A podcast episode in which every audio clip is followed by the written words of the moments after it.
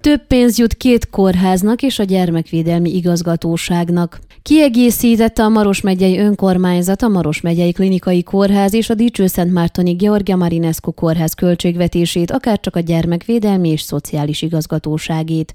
A Maros megyei klinikai kórház költségvetése 1,1 millió lejjel, míg a Dicső-Szentmártoni Georgia Marinescu kórházi 65 ezer lejjel bővült az országos egészségügyi programokra szánt összegek átutalását követően.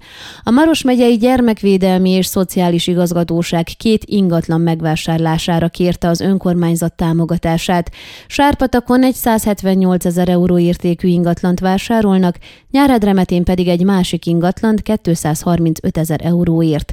Ezekre azért van szükség, mert egy 2018-as kormányrendelet értelmében a neuropszichiátriai rehabilitációs központokban élő pácienseket olyan otthonokban kezelhetik, amelyek lakóinak száma nem több, mint 50 személy.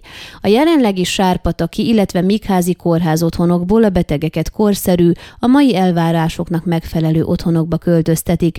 A Maros megyei önkormányzat 27 millió leértékben három pályázatot nyújt be a Fejlesztési Minisztériumhoz, hogy az országos helyreállítási alapból finanszírozza három épület, a Szászrégeni hármas számú inkluzív oktatási központ, a Maros megyei Múzeum és a Maros megyei Tanács székhelye, a közigazgatási palota felújítását. A munkálatoknak egyelőre az energetikai felújításra vonatkozó dokumentációja készült el. Ön a Székelyhon aktuális podcastjét hallgatta. Amennyiben nem akar lemaradni a régió életéről a jövőben sem, akkor iratkozzon fel a csatornára, vagy keresse podcast műsorainkat a székelyhon.pro portálon.